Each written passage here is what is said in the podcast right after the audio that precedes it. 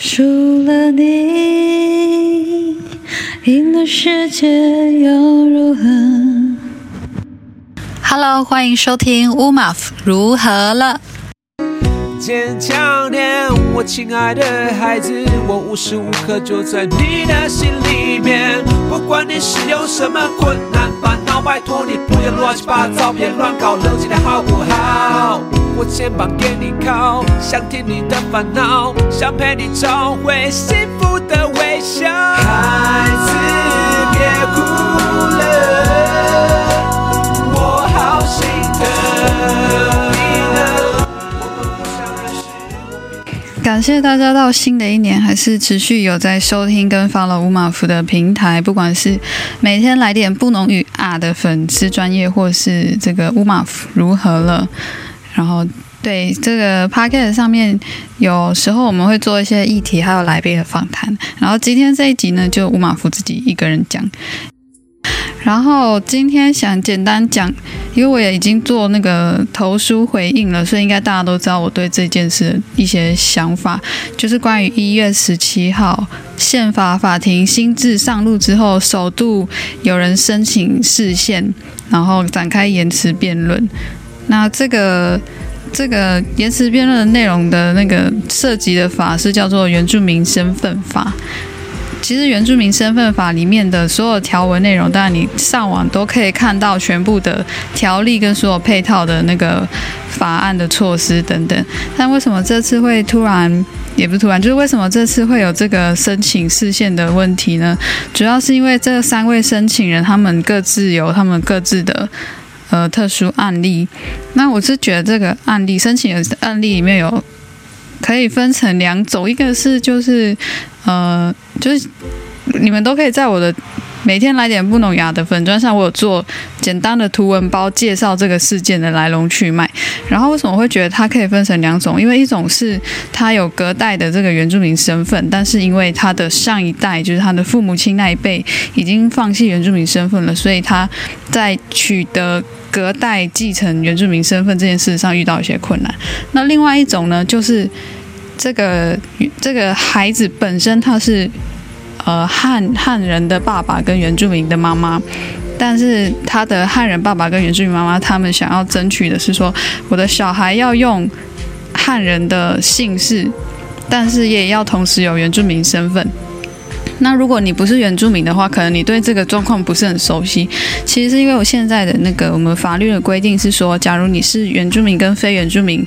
的生的小孩，然后你出生的时候，如果你要是原住民身份的话，你就是跟原住民身份的那一方的家长姓。好，所以姓氏跟身份的继承是有这样的一个关系。那现况是这样，那之所以会有这个法律，也是有一些一定程度的脉络。但是我没有要在这一集全部解释，因为我希望你有心了解这个议题的人，代表你会看，你会爬文吧，或者你会看资料吧。然后，如果你需要的是从头到尾跟你讲所有这个身份法的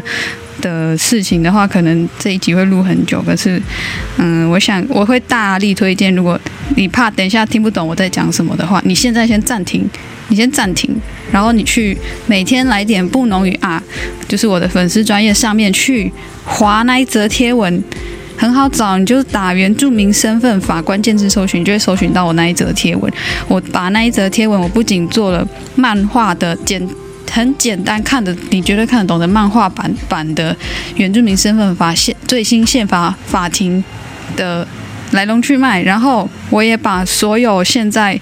有公开投诉的贴文，不管是正面立场、反面立场，所有公开投诉的贴文跟甚至直播啊，民间的或是学界的，我全部都把链接放在贴文里面，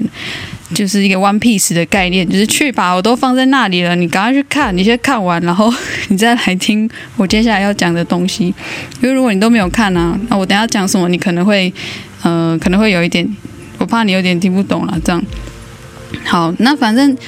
你刚刚有听到我说，就是最主要的，呃，引起原住民族群内部最大争议的，就是我刚讲的那个爸爸是非原住民，妈妈是原住民的这个申请人的这个案例。那尤其是针对这一点，各界已经有非常多的公开投书。我看到的第一篇是那个一个叫陈书佐的老师，他有先在《自由时报》先投书，然后后面就一连串学界的、教育界的，还有可能就是很多很多很多人，政治界的，还有他编课纲的，还有在大学里面社团的，就是带原住民学生的，就是很多人都已经投稿了，所以你可以先去看看他们的投书跟对这件事情的立场，还有为什么他们觉得这样子是。不妥。假如说全面开放继承非原住民身份姓氏家长的姓氏的话，为什么他们会觉得不妥？好，那但是支持要改变这个制度的人，他们的想法，呃，我也有把他们的想法，就有公开贴文的投书啦，我也都有把链接放在那篇贴文里面，所以可以先去看一下。然后我自己的家里面，我的家人就是有血缘关系的家人，也有是跟非原住民结婚的的孩子，或者是我的长辈，他们就是非原住民。好，所以我对这一题真的不可能不可能觉得无感或无关了，因为我身边就有这样的家人，所以我就觉得蛮想关心这样的事情。然后我觉得这一题另外一件事很特别的是说。这样子申请视线的问题，它引起的反而不是原住民对非原住民社群的抗争或抗辩，而是造成原住民群体内部自己跟自己在吵架，就是我们原住民自己在骂原住民，就引引起一个某某种程度引起一种世代对立跟认同的焦虑啦，就好像有一点警总的概念，说好现在是要来吵说谁比较有资格当正统的原住民，是不是？就是。原住民自己跟原住民在吵架，那看到这些状况，可能对对一些人，尤其是对像我这样的，好，你看我也是跨族群通婚嘛。虽然我爸妈都是所谓的官方原住民，但是，嗯，我们都不乐见说，因为这样子变成原住民族内部又在再次吵起这种认同的撕裂或是划分。所以，我就我也想很久说，那如果我要回应的话，我要从什么立场来回应？那对我而言。我觉得我就会想要从关怀的角度去切入，所以在阅读完这些言辞辩论的内容跟很多各界的投书之后，我就以我的经验做了一篇投书的分享。然后我一开始是先写在，因为那时候是过年期间，大家都放假，所以我是先写在我的粉丝专业上面。然后我的那个标题，我的标题有点长，我自己都会记不起来。就是我的标题叫做《原住民身份法辩论引起世代对立与认同焦虑》，冒号输了你赢了世界又如何？好，所以你打关键字，你可以找到这一篇，就是输了你赢了世界又如何？好，那接下来，因为我想说，有些人他未必常常滑脸书，或者是喜欢看很多的文字，可能他喜欢就是用听的。可能你很忙吧，那感谢你有点开这一集。那我接下来呢，就是要，呃，我就直接用就念念出来我那篇投书的内容。那网络的版本，因为是第一，就是刚写好版本，就是用词可能就是比较直接。那有些有些人可能没有很熟悉这个议题的，可能会比较看不懂。那没有关系，我后来投书《自由时报》那个自由广场的版本是有修改过，就是变成公众都比较看得懂的。那我就先我就先念我第一第一个版本的贴文。好，就是原住民身份法辩论引起世代对立认同焦虑，输了你赢了世界又如何？好，嗯，我是。布农族与泰雅族的孩子乌马夫，大约十五年前，我就在身份证上回复使用布农族的族文传统姓名，并且按照布农族文化继承登记祖母的名字。这就是为什么我的身份证上面有两行字，一行中文的汉字音译，然后一行是主文拼音 Isbalagan Umaf。好，我使用 Isbalagan Umaf 这个名字已经十五年了，就是从我国中的时候用到现。哎，好，大家知道我的年龄了，差不多就是我人生的一半开始使用这个名字，在台湾社会上面，我就是使用 Isbalagan Umaf 这个名字，在任何地方我去诊诊所去呃任何公司或是什么什么财团、什么社团，我全部都是用这个名字，伊斯巴拉干乌马夫这个名字。好，那这次原住民身份法延迟辩论案，关键要素跟原住民族姓名与身份的继承有关。我身边有很多原汉通婚后代的家人。我很遗憾，这场延迟辩论申请者的诉求，将原住民身份的集体自决权的层级拉低到交由政府 斜杠殖民体系来认定，而且又有部分的舆论用穿凿附会解释法案的方式，塑造出原住民跟非原住民以及多元通婚协同者的对立。所以，其实，在那段期间，网络上或是自己，我同温层很窄啦。可是，就身边很多朋友在讨论这件事情的时候，是很容易就是，呃，情绪就很激动，好像好像已经跟自己想法不同的人就势不两立。那身为当代原住民青年，我很清楚，只强调血缘为正统是荒荒谬跟愚蠢的说辞。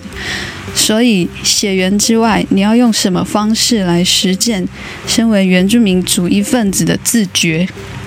自自我觉醒的觉？原住民青年应该要有更广阔的对话空间，而非势不两立的互贴标签。好，我就先对我的同才这样呼吁。那关于长辈们的想法，可能不一定能够摇动，但是我至少对我的同才先这样呼吁。好，我先来解释名字对我而言的意义。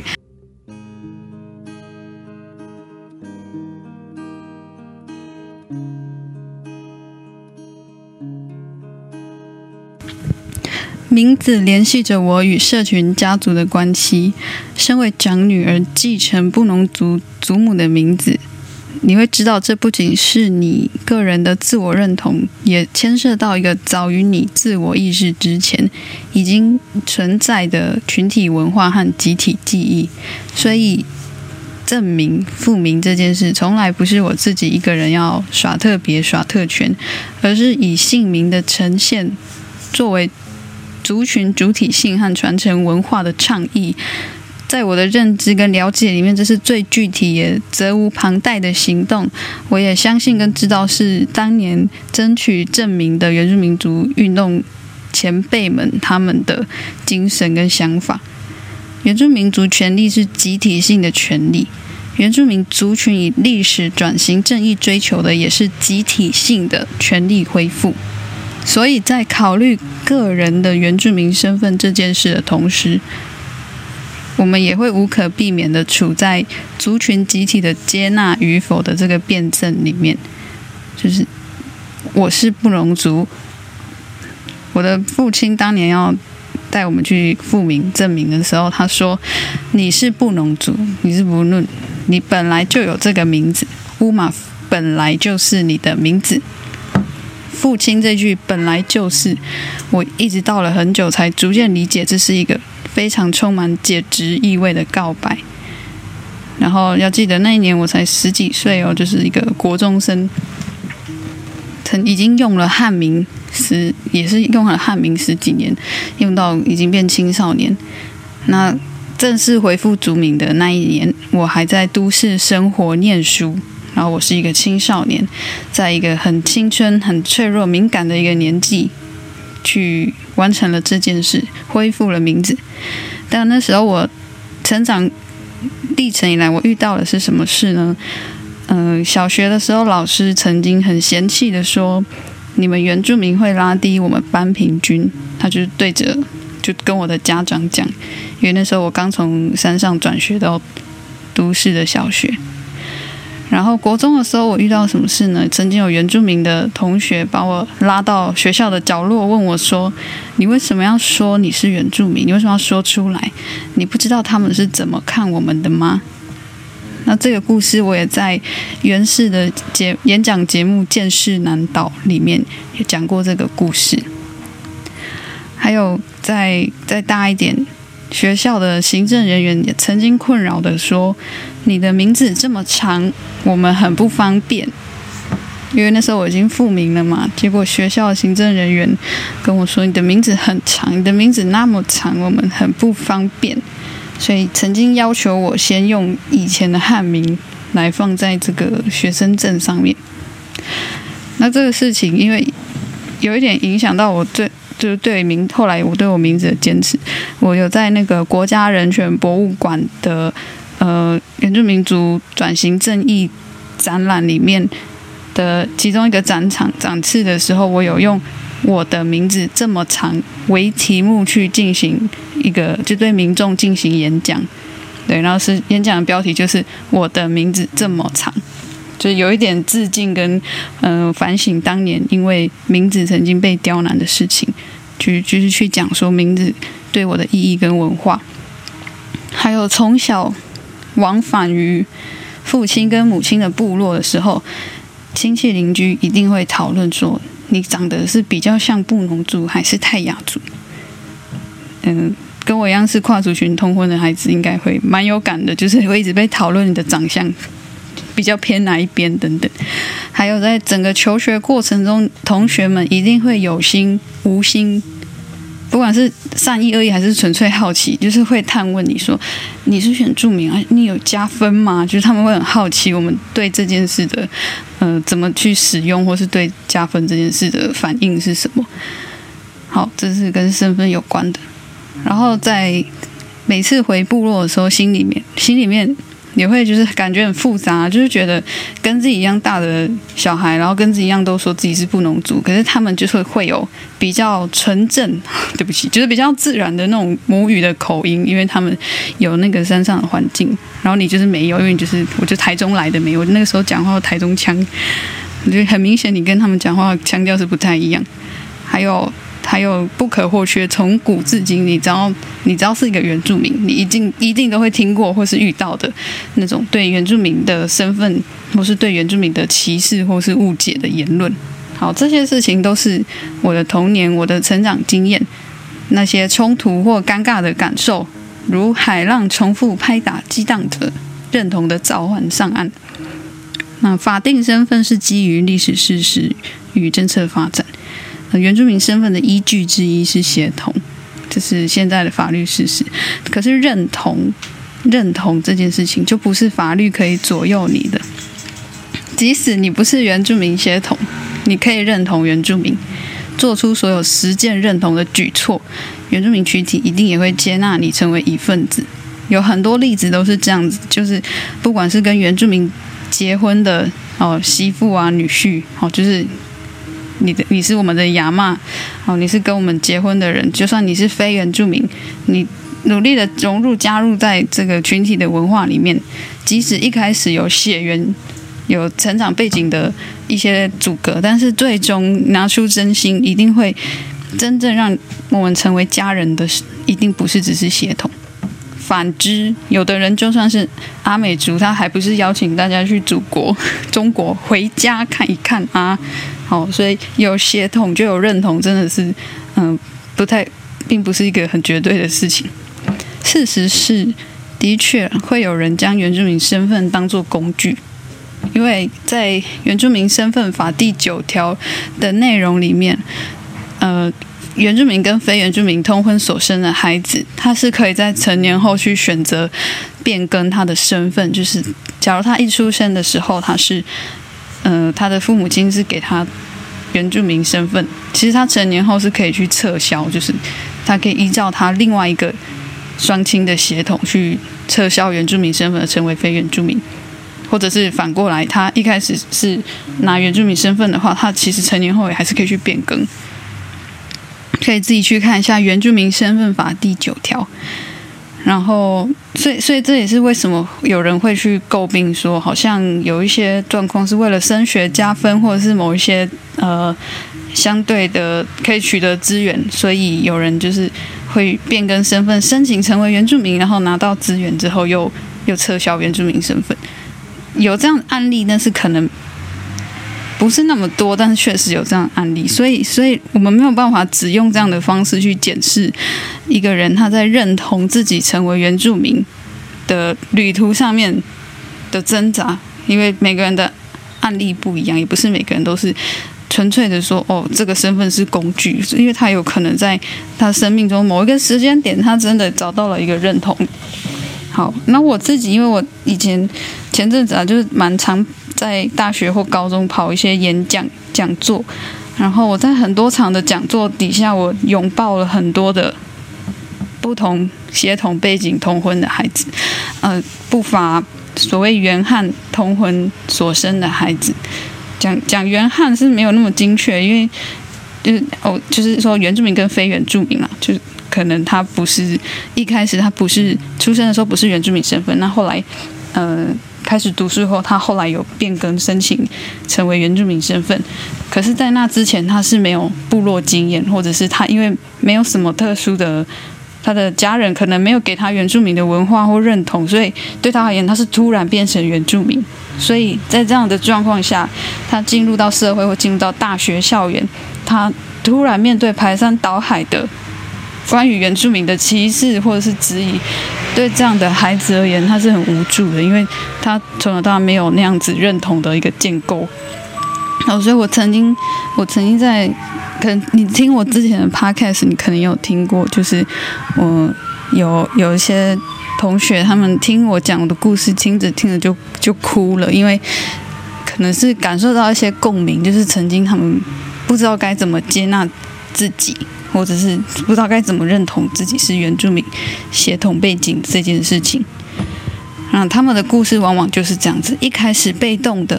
为了升学体制而申请成为原住民，可是对文化并不了解，族群认同感不深，却同时迎来排山倒海的标签跟污名啊！所以像这样的原原汉混血、呃原汉通婚的孩子，还外加一层压力，是发现这些污名的来源。确实是来自汉人汉人群体，好，就是歧视原住民的人，就是来自他们的另外一边协同的群体，啊，这种感受就是很里外不是人呐。所以我们也看过一些同学，他们会在被，比如说被处事询问的说，哎，你是原住民学生吗？怎么没有来什么签到什么什么等等？那他们可能会急于对他的同学们说，没有，我没有加分，或者是呃讲说我不是原住民，我妈妈才是。就为了隐藏自己的身份，哦，甚至隐藏自己的脸孔，哦，也许他们长得刚好没有那么像典型的那种原住民形象，他们就尽力的不让人家发现他们是有原住民血统。好，那这样的情况，我们当然都会觉得很心疼，因为对他们而言，嗯，没有办法完全的去接受或是了解自己的身份所代表的意义。那面对这些残忍的指控。我们所能做的是，嗯，可以的话给予他们温暖，让他们知道其实他们不孤单。但是我也必须说，当你感受到这些关于原住民身份的标签跟歧视，欢迎你正式登入原住民的日常。嗯，所以我们会期待大学中的原住民社团或是原住民族学生资源中心，可以协助提供塑造认同跟接纳的环境，让有这样子成长。经验的原住民身份的学生们可以感觉到自己是，嗯，有归属感的。但是每个人家庭养成的背景不一样，所以这种混血或身份认同困境也不一定发生在每个原住民孩子身上。那我只能说，关于成为一个原住民，或是用我们的母语讲“闽布伦”，或是变成“达样巴赖”。变成真正的一个人，一个族人，这个这样的想法从来就不是只有理想或浪漫情怀的自我宣称，而是一个集体性、政治性的身份和政策的回应。这也意味着你可能要面对成为这个身份所带来的重量和伤痛，不管是一起去对抗现在社会仍然存在着的歧视跟剥夺，或者是你的自我接纳。或者是你是否被你所向往的群体接纳这样的挑战，好承担喽。就是当你决定要面对原住民族这个身份，其实就是承担承担喽，承担这样子。所以，身为原住民族权利的倡议者、倡议群体，我们要有这样的机会，或是愿意的话，陪伴这样的朋友。他们也许陷入了一些在认同路上面的困境，我们陪伴这样的朋友走一段路。嗯，最后的呼吁就是在更理想的法律建制完成、更理想的世界到来之前，我自己吴马福自己身为一位也还走在回家路上的青年，我只想对所有努力认同自己身为原住民一份子的你说：输了你，赢了世界又如何？没有什么比接住一个穿过这个社会多数群体霸权机制，穿过层层歧视与偏见，勇敢认同自己是原住民的孩子更美丽的事情。所以呼吁，呼吁无论任何协同背景的朋友，只若只要你认同，只要你认同，你可以一起加入在这条路上，一起为。存续原住民族群文化和族群主体性的自觉权来努力，这也是为什么我总是倡议支持我们勇敢的去使用我们的族名，勇敢的去呃跟我们的原住民族的家人们。彼此接纳和解，那这不是简单的一条路，可是这是我们可以一起尝试努力的事情。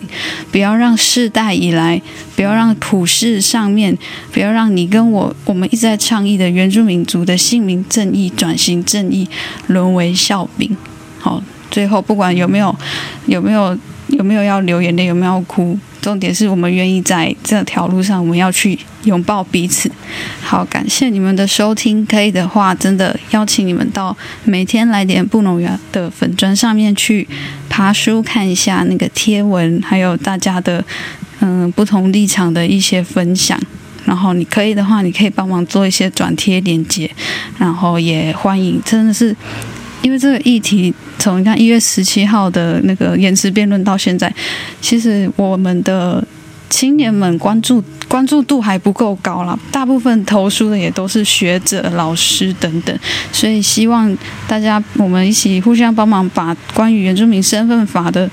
嗯这个新闻，去让更多我们的。年轻人们一起来关心，然后可以的话，你可以做的很简单的事情就是，你也开始去讲讲你的故事，然后希望你可以呃听听这个建议啊，就是要怎么去存续原住民族群文化，怎么去支持我们的族群主体性跟自觉权，请从这样的角度，从转型正义的角度一起。来努力看看，来回应看看。再次感谢你，也感谢每个愿意一起分享这些资讯，还有分享你自己的生命故事的朋友，原住民朋友、非原住民朋友。好，那今天的乌马夫如何了？这一集就先到这边。如果你有任何的想法，欢迎继续到 Instagram 私讯给我，或者是你到粉砖下面留言。那这个平台也欢迎你继续介绍给你身边的朋友，然后也邀请大家一起，嗯，不吝啬的去发声或者是分享，但是还是用彼此尊重的方式啊，因为我们相信我们需要的是更多的朋友，因为输了你，赢了世界又如何？美怀苏巴赖乌尼浪米红米上，拜拜。